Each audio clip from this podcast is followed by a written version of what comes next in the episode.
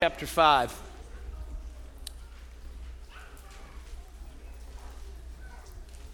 Want to uh, say thanks to, to Miss Morgan Mackey for coming in here and decorating our stage for us this week.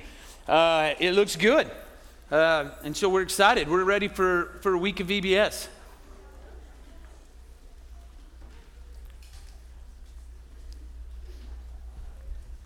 Man.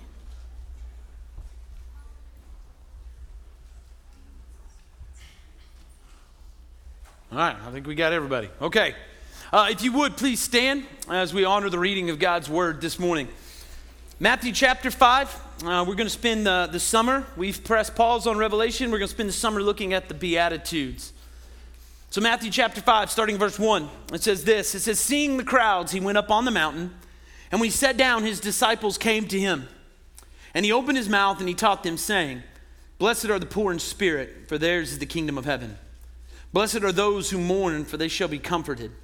Blessed are the meek, for they shall inherit the earth. Blessed are those who hunger and thirst for righteousness, for they shall be satisfied. Blessed are the merciful, for they shall receive mercy. Blessed are the pure in heart, for they shall see God. Blessed are the peacemakers, for they shall be called sons of God. Blessed are those who are persecuted for righteousness' sake, for theirs is the kingdom of heaven. Blessed are you when others revile you and persecute you and utter all kinds of evil against you falsely on my account. Rejoice and be glad, for your reward is great in heaven, for so they persecuted the prophets who were before you. Let's pray. Father, thank you for the day. Thank you for all you've given us. Uh, thank you for uh, the Beatitudes and, and what they show us and how they, they show us what life in the kingdom is to look like. Uh, and Father, I pray today that we would grasp this first one. Uh, if we get the first one wrong, we, we can't understand the rest of them. Uh, so now be with us and be with me as I uh, share your word. I pray that you would speak powerfully this morning. I pray for those who don't know you that today they would uh, see their spiritual poverty and their need for you and that you would save them. Uh, and then for us as believers, that we would remember our spiritual pro- poverty. And, and as we just sang, uh, remember that, that it's only to the cross that we cling. That is our hope, and that is uh, all that we have uh, in this life is, is your cross and what you've done for us through uh, your son, Jesus. Uh, it's in your name we pray. Amen. Amen. You can be seated. So, Matthew was, as most scholars will tell you, or most scholars believe, was written by Matthew. Matthew is one of the 12 disciples, and from what scripture tells us, Matthew was a despised tax collector. Uh, and I don't think sometimes we understand the weight and the force behind what it meant to be a tax collector in that day and age. Uh, you have to remember that this man was raising money for an occupying army to continue to keep his people under their boot. That is what he did. And not only was he doing that, he's also skimming a little off the top for himself. So he was not a particularly well liked guy in his culture. And in the book of Matthew, we find out that one day Jesus walks up to his tax booth, simply says, Hey, follow me. And it says that Matthew drops everything and immediately begins to follow Jesus. Now, every one of the four gospels are written with a different audience in mind.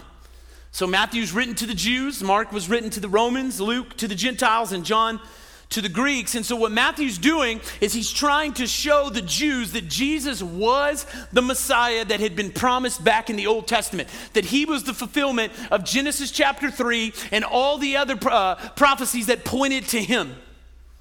And so, what he does at the beginning of his book is he traces Jesus' genealogy back to Abraham. Now, I didn't realize this, but his, his position as a tax collector would have allowed him access to the public registry. So, so Matthew would have had access to everybody's genealogies because the government hasn't really changed, right? They want to know who to tax and how much to tax them, right? And your uncles and your mean all their your address, so so they know how to get your money. And so he would have had access to all of those things. R.C. Sproul tells us that his work as a tax collector under the providence of God was preparation for Matthew to begin his most important and celebrated task. I think that's pretty cool. That, that even in his role as a despised tax collector, that God was using that for Matthew to write his gospel so that he could show Jews and us that Jesus was the Messiah. And the Sermon on the Mount is found in Matthew chapter 5, verse, uh, uh Matthew, uh, excuse me, in chapters 5 through 7 of Matthew. And it begins with what is known as the Beatitude. Now, the word Beatitude comes from the Latin word, which is uh, beatus, which means blessed. So, what it means is a pronouncement of blessing upon those who are included in the category. So, we just read it, right? So, blessed are the poor in spirit, blessed are those who mourn, blessed are the meek, and on and on it goes. And what I want you to understand is that these blessings aren't the way to a happy life. So I don't want you in here thinking that, oh man, if I do these things, like these are the happy life. This is the, the life that, that's going to fulfill me and make me happy. It will fulfill you, but understand happiness comes and goes. Happiness is always based on circumstances, right? Like you could be happy right now, go out to eat, and it take two hours to eat, and by the time you finally get your food, you're not so happy anymore, right? Happiness comes and goes. A blessed life is one that has spiritual benefit that lasts forever. And so this is what Jesus is pronouncing on the groups that he mentions is that they won't just have a happy life but a blessed life. This is Jesus' description of a beautiful life. So Jesus is saying, "Hey, all of us in this room are searching for a good life. We're searching for a beautiful life." Well, guess what? It's right here.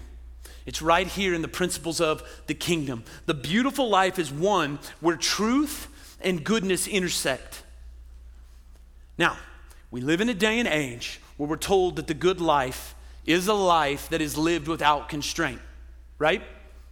That, that we're, we're happy if, if we don't have any constraint, that, that freedom is found without constraint. So it's the maximization of choice. So you're free to live your life any way you want as long as you don't harm anyone else, right? So it's my body, my choice. It's my gender. It's my sexual preference. It's my personality. If I'm not bothering anyone else, then what's the problem? But right here in the Beatitudes, Jesus makes it clear that the good life is not a life free of constraint, but one lived within certain boundaries and parameters that have been established by Jesus himself. I read a great illustration years ago by Tim Keller that basically said a lot of times we would think that a fish would be freer outside of the water, right? That, that the water's constraining and, and, and it doesn't allow him all this room to, to breathe and really explore. So take him out of the water and he'll be free. But that fish is actually less free outside of the constraints of the water because once he gets on the land, he can't breathe and he dies. It's the same for you and I. Is that Jesus wants us to know that there, there is a reality that we exist to conform to. And it's inside of that reality that we find freedom. So, freedom, hear me, freedom isn't the absence of authority, but life lived under the authority of the one who created all life. So, the Beatitudes and the Sermon on the Mount are not principles that we're to follow if we merit the kingdom of heaven. There's a mistake there. There's a lot of times people think, okay, well, if I'll just keep these things right here, then I can earn myself into heaven, then I can earn the kingdom. This isn't what Jesus is saying at all. Instead, they're saying for a person who has submitted to Jesus, to a person who has trusted in the life, the death, the resurrection of Jesus Christ in their place for their sins, then this is how your life should be marked. If you remember the last two weeks, we looked at marriage out of First Peter, and what did Peter say? Peter said that if you are elect exiles, in other words, if you've been saved by Jesus, if you've been given the privilege of being caught up in this great story that God's telling, then your life should reflect the privilege of being caught up in that story. It's the exact same thing that Jesus is saying that if you've been saved by Jesus Christ, then these things should mark your life. These are the virtues and the character that we should, as believers, be developing in our lives. So look with me, if you will, in Matthew chapter 5. Let's look at verses 1 and 2. It says, Seeing the crowds, he went up on the mountain. And when he sat down, his disciples came to him, and he opened his mouth and he taught them. Now, I don't want you to skip these, these two verses, right? We're, we're guilty of that sometimes. We, we want to, let's just get to the good stuff, man. Let's just get to chapter or verse 3 where he begins teaching me and telling me what to do. We can't do that because in these first two verses, Matthew's trying to show us something very, very important in these two verses. So remember, Matthew's written to a Jewish audience, and every one of the four Gospels are asking the exact same question Who is Jesus Christ? So if you go back and you read the first four chapters of Matthew, you see that Jesus hasn't said a whole lot leading up to chapter 5. And then suddenly you get to chapter 5 and you get nothing but three straight chapters of Jesus talking. Nothing but red letters for three chapters. And this is very intentional on Matthew's part because he's trying to paint a picture to you and I and to his Jewish audience to prepare them for this moment. So remember, writing to a Jewish audience. In chapter 1, Matthew opens up by showing us the genealogy of Jesus. He says he's the son of Abraham, the son of David. In chapter 2, an angel comes to his earthly father Joseph and says, Hey, you have to get up and you've got to go, right? He was from Highland Park, right? You got to go, right? Some of y'all get that joke. You got to go. You got to get out of Bethlehem, protect your family, because Herod is trying to kill all the Jewish boys. So get up, go to Egypt. And what happens is, is God protects a Jewish boy by sending him into the heart of Egypt. Then, chapter three comes. Jesus is back from Egypt. He begins his ministry. In order to kick off his ministry, he goes down into the water. He comes back up again. He's baptized. As soon as he comes out of the water, chapter four opens up with Jesus going out into the wilderness, out into the desert to be tempted by Satan. Then, in chapter five, verse one, he goes and he walks up a mountain. Now, stop me if you've heard that story before. Have you? Sounds a lot like that old Charlton Heston movie, doesn't it? I dated myself a little bit there, didn't I, right? Some of the kids are like, who's Charlton Heston, right? It sounds just like the Exodus. A little boy born under the threat of genocide by an evil king goes into the heart of Egypt. Then God pulls him out of Egypt along with the people. They go down into the water and then out into the wilderness. And then finally they go up a mountain. It's the Exodus. Matthew is painting that narrative for us that Jesus is just recapitulating. Remember that term, just to repeat a theme? Jesus is repeating a theme that's been found throughout the entire Bible. In their book, Echoes of Exodus, Alastair Roberts and Andrew Wilson say that the life of Jesus is an exodus hidden in plain sight. Now, the difference is this is that the Israelites grumbled at every step of the way. They complained at God, they complained at Moses, right? Why did you take us out of Egypt? We had it so good, right? We had all the food we wanted. It was, it was wonderful. I mean, forget the slavery part, but everything else, it was great. We had it good there. Now we're out in the wilderness. We don't have anything to eat but manna and quail, and this whole thing's just getting really, really old, you know, Moses. They complained, they grumbled, but Matthew shows us that Jesus relives the life of Israel, and he does it perfectly. See, he was everything that Israel never was. And so the picture that Matthew's painting shows us that Jesus Christ is the substitute for, for, for humanity. He's the Israel that Israel never could have been. He's representing them and human beings through them in the life that he's living. But then in chapter 5, verse 1, he makes a very explicit verse by saying that Jesus went up the mountain. Now, some translations will say that Jesus went up a mountain, but the Greek is, is very, very clear that Jesus went up the mountain. It's the mountain. See, it's the exact same way in Exodus 19 that they talk about Moses going up the mountain. It says it twice in Exodus 19 that he went up the mountain. So Jesus is not just reliving the life of Israel here. He comes out of the wilderness, he goes up the mountain, and what we see on top of the mountain is the new Moses, the better Moses. And what did Moses do when he went up on top of the mountain? He received the law of God. The 10 commandments were given to him. Now, there's a huge difference though. Moses goes up to the mountain. God from heaven gives Moses the law. Moses is the mediator. Moses then takes the law to the people. He's the go between. That's not what happens here. It says Jesus goes up the mountain, he sits down. Jewish culture, you sit down to teach. That indicates authority. You don't stand up, right, and rock back and forth like I do, right? You, you sit down. And that indicated authority. And then it says he opened his mouth. So the first Moses had to hear God speak the law, but the God man goes up the mountain, he sits down, and he just starts to say God's law because Jesus is God. Matthew wants you and I to know the identity of the new Moses that's speaking these words to you, that this is the law of the kingdom of God. This is God speaking. This is His word. And so as we read it, we see what it looks like to live the beautiful life. We see what it looks like to live the blessed life. And verse 3 shows us the foundations of the blessed life. Now, listen, if you get this one wrong, you get the rest of them wrong. If you miss this one, then you can't keep the rest of them.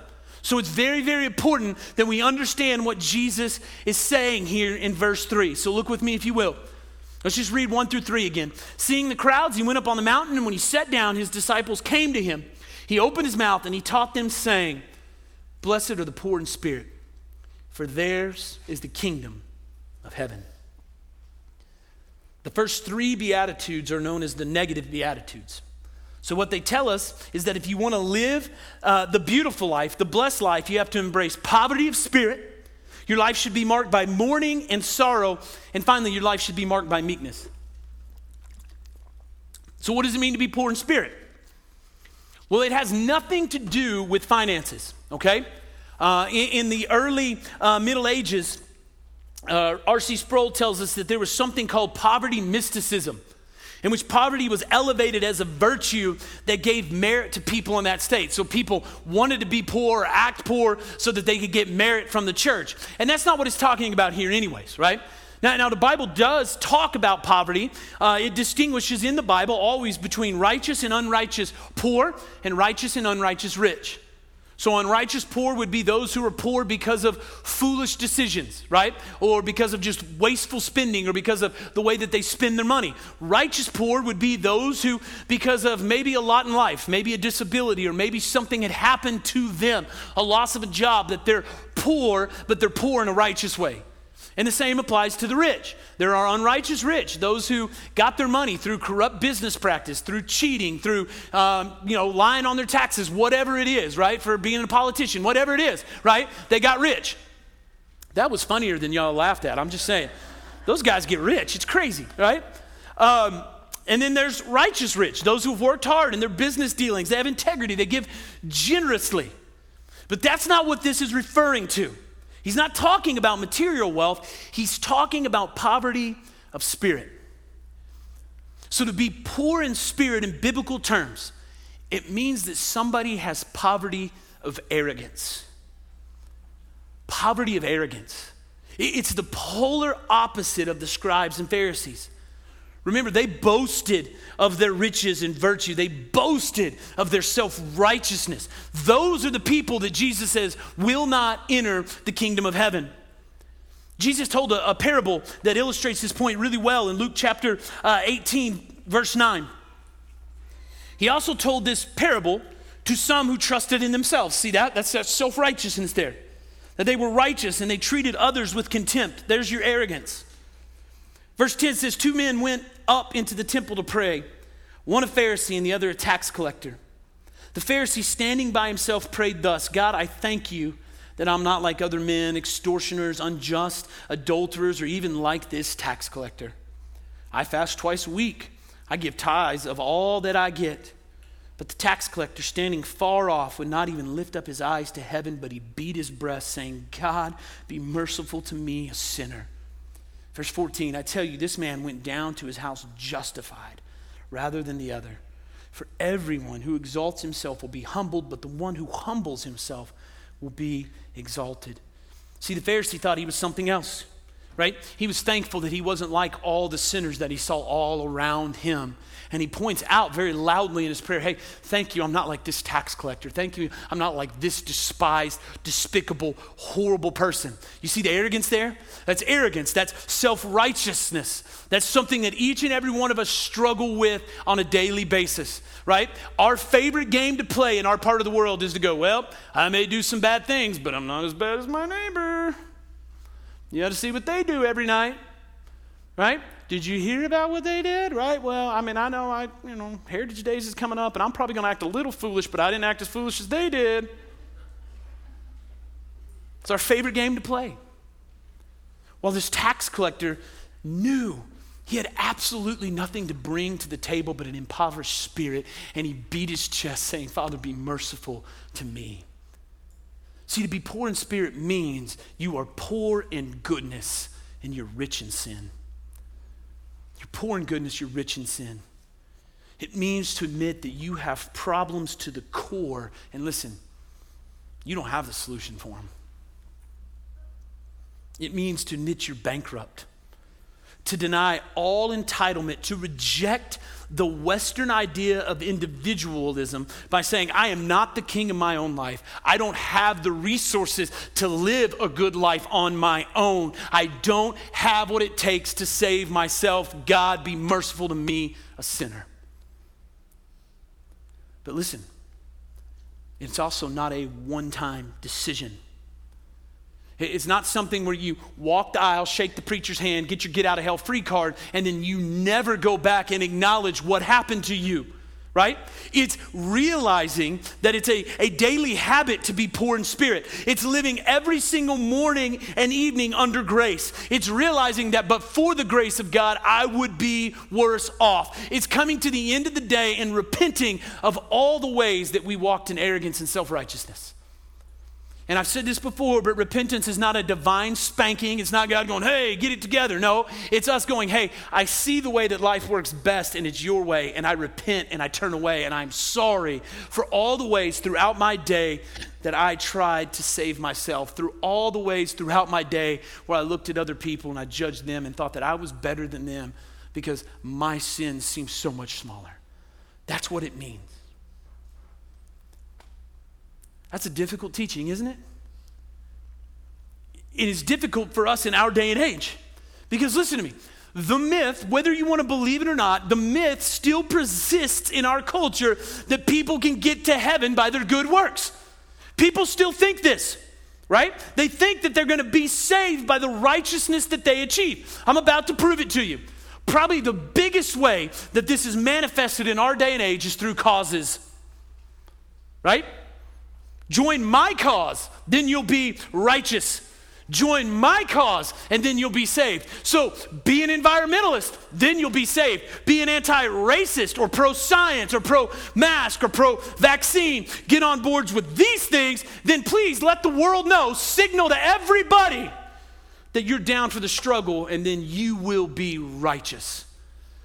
Get on Twitter and Instagram and please let everybody know your preferred pronouns. And please, please, please, we want to know. Put that picture up there. I need to know if you've been vaccinated or not.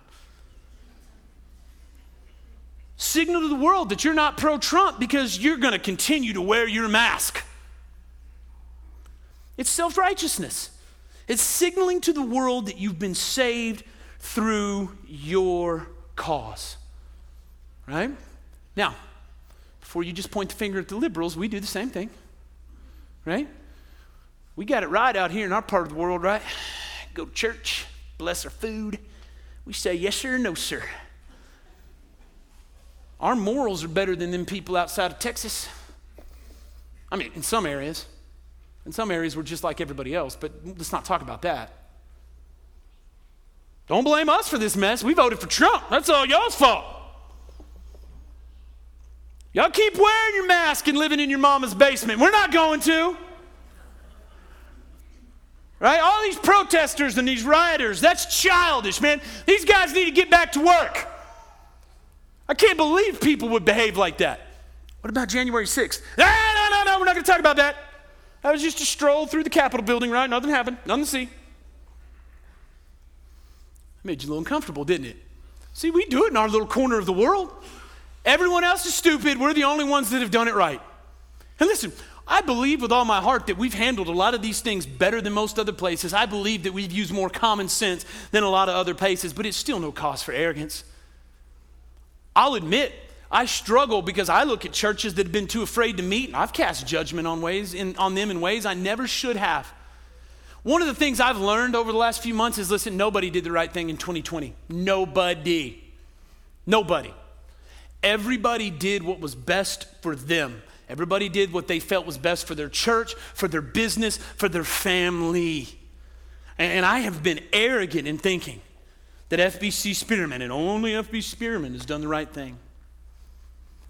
See, we have to understand that in order to enter the kingdom of God, we have to see that in light of the perfection of God and the holiness of God, our virtue is bankrupt.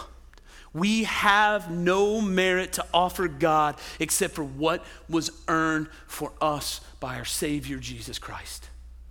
So you and I can go virtue signal all we want. We can march, we can protest, wear your mask, don't wear your mask, get vaccinated or don't. It does not merit you or earn you a spot before our God.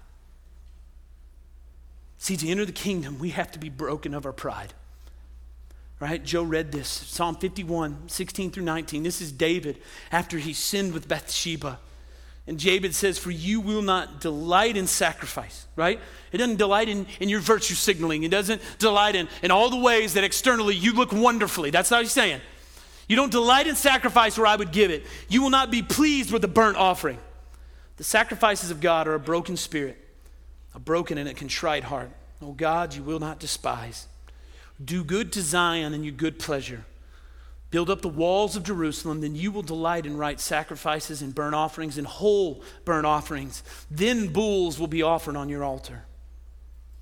See, the irony of the Christian life is this is that suppose you want to become a person of, of happiness or you want to become a person that lives the blessed life, you have to start with the fact that you are not a good person and you never will be on your own.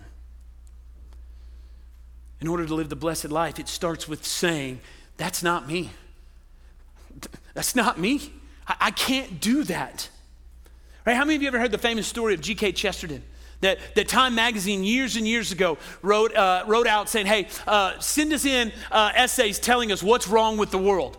So G.K. Chesterton wrote into Time Magazine and he said, Dear Sir, I am yours truly, G.K. Chesterton. He gets it. I'm the problem. Leon Morris says, We see a radical reversal of the values of this world. A life lived in poverty day in and day out. A life that says, listen, I'm bankrupt and I have nothing to bring to the table. So, how do we do that? right? I mean, if, we, if we've already established that, that we can't do that by looking inside of ourselves, right? Despite what Disney tells you, you're not going to reach inside and find the inner princess or whatever it is that you're looking for, right? Prince, I guess, I don't know, right? You're not going to pull that thing out of you. We don't have it. We we can't do it by acknowledging our worth because we've already said our worth isn't there. We don't have it. So, how do we do it? Well, the key for you and I is to not depend on our self righteousness, what we do, but it's to depend on the gift righteousness of Jesus Christ. It's not to depend on our self righteousness, but on the gift righteousness of Jesus Christ. Now, mountains are, are incredibly significant in the Gospels. Jesus is seen on a mountain at least seven times in the book of Matthew. A few chapters over in Matthew chapter 17, we're going to see him take some of his disciples up on the Mount of Olives and he's going to be transfigured and appear with Moses and Elijah. The point of that story is to, to show us that he truly is God, that he's the greater Moses, he's the greater Elijah, he's the better prophet, he's the better priest, he is the king that we need. But then a few chapters later, Jesus is going to go to another mountain, isn't he? It's a mountain called Golgotha. It's a mountain called the place of the skull. And in Mark chapter 16, or 15, excuse me, starting in verse 16, we, we read this story. And the soldiers led him away inside the palace. That is the governor's headquarters. And they called together the whole battalion. And they clothed him in a purple cloak, and twisting together a crown of thorns, they put it on him. And they began to salute him Hail, King of the Jews! And they were striking his head with a reed and spitting on him and kneeling down in homage to him. And when they had mocked him, they stripped him of the purple cloak and put his clothes on him, and they led him out to crucify him. Verse 21 Then they compelled a passerby, Simon of Cyrene, who was coming from the country, the father of Alexander and Rufus, to carry his cross, and they brought him to the place called Golgotha, which means place of the skull. They offered him wine mixed with myrrh, but he did not take it, and they crucified him divided his garments among them, casting lots for them to decide what each should take. So I read a paper this week by a woman named Helen Bond. And she's an expert in Greek Greco Roman culture. And so she talks about how in, in verse 21, the story of Simon of Cyrene. Simon's always kind of been held up to you and I as a, as a figure of discipleship, hasn't he? He's always kind of been held up of, hey, if you want to carry your cross, this is what it looks like. Because he steps out and he carries Jesus' cross. But she makes a case here that that's not what's happening. Because if you notice, it wasn't like Simon was like, oh, hey, here, I'll carry the cross for the man. I'll do that. No, he was compelled. He was made to step out of the crowd and go carry the cross of Jesus Christ. He was forced. See, Mark chapter 15 shows us this theme of, of mockery towards our King Jesus. The title king is used six times in the chapter. Jesus is mocked for his kingly pretensions by Pilate, by the soldiers, by the chief priest and the scribes.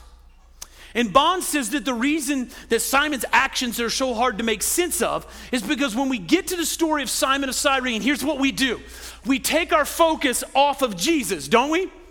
And then we move our focus over to Simon. And we're like, oh man, look what Simon did, right? Look how Simon carried the cross of our Lord. And we take our attention off of Jesus. Bond says that we, we look, um, we, we focus on the wrong person. That in that brief moment, we see Simon as the righteous figure instead of looking to Jesus, who's the point and the subject of the whole narrative, who is the only righteous person in the narrative. See, Bond explains that in that culture, when a monarch or a high ranking official would come to a city, they would get a man and they would send them in front of this high ranking official. And that man would then carry a beam on his back. And on that beam, there would be written an announcement saying who this person is. So if Caesar was coming into town, the man would show up with a beam on his back and it would say that Caesar is Lord. So when people saw the man coming down the street with the beam, they knew, oh boy, the king's coming. We better line up and pay homage to the king. So, in this context, these soldiers who had mocked Jesus throughout all of Mark chapter 15, it's not like all of a sudden these Roman soldiers were like, oh man, I really feel bad for Jesus. You know, we shouldn't have treated Jesus like that. That's not what they're doing. These men didn't feel bad for Jesus. Instead, they're going to use Simon to continue to mock our Lord and Savior. So they're like, hey, y'all want your king? Hey, take his cross, lead the way, let the people know that the king's coming. Let the people know that your fake king is walking down the road. And so these people are lining up, and they're not lining up so that they could cheer Jesus or even cry over Jesus. They're lining up to mock him. See, this is the most upside down display of kingship in human history, is it not? That they're not there to cheer this king, but to mock him. They're there to kill King Jesus. So, see, in the book of Matthew, we go from Jesus sitting on the mountain teaching as the better Moses, to Jesus the king transfigured on the mountain, to Jesus the king being mocked and led up a mountain to die. And listen, he chose to do this because of our spiritual poverty. He did this because of our pride and our arrogance that thinks we can save ourselves. See, check this out. In this moment, as Jesus is being mocked, led to the cross, Jesus is living out the Beatitudes in front of our face. Jesus became poor in spirit even though he didn't have to. Jesus mourned over sin, and even though he didn't have to, he carried our sin to the cross. Jesus was meek, and Jesus was persecuted for righteousness' sake. He went up that mountain and he saved us because we couldn't save ourselves. He saved us so that we would see our spiritual need and our need for something greater than ourselves. He saves us so that we can now turn and submit and live a life in the direction that Jesus lived it. So this morning, my question for you is, is do you know this Jesus? Have you trusted in him to save you? Every one of us in this room are trusting in someone or something to save us. So you're either trusting in yourself and what you can do, or you're trusting in Jesus. So this morning, do you know Jesus? Do you realize that you have absolutely nothing to bring to the table? That you cannot earn your way into heaven, that you cannot merit his love? This morning, would you see Jesus carrying your sin? Would you see Jesus being mocked so that you could be brought into the presence of God the Father for all eternity? And finally, Christians, brothers and sisters, every one of us today need to repent of our arrogance. We need to repent of all the ways through self righteous actions we think we are somehow more righteous than others, that we think that we have somehow earned or merited the Father's love.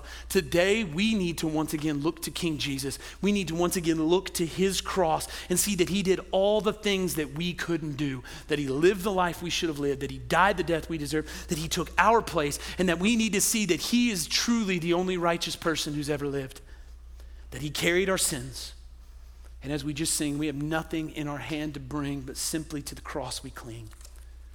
That we need to run to this cross every day. And hear me, when we do this, then we are humbled. And then this causes us to be the kind of people that Jesus calls us to be throughout the rest of the Beatitudes. Let's pray. Father, thank you for this day.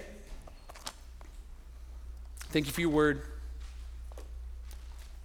Father, help us to repent of all the ways that we think we've somehow merited or earned your favor. And today, could we remember that we have nothing in our hand to bring, but simply we cling to the cross of Jesus Christ. If there's anyone here that doesn't know you today, Father, I pray that today would be the day of salvation, that as we've shared and preached the gospel today, that they've been broken, and that, Father, they would turn, repent, and believe the good news of the gospel, and that they would leave here different. Thank you for all that you've given us. Thank you for Jesus. Thank you that he lived out the Beatitudes for us so that now we could turn and submit to him, humble ourselves, and begin to live a life in the direction that he called us to, to live. And it's in your name we pray. Amen. If you would please stand as we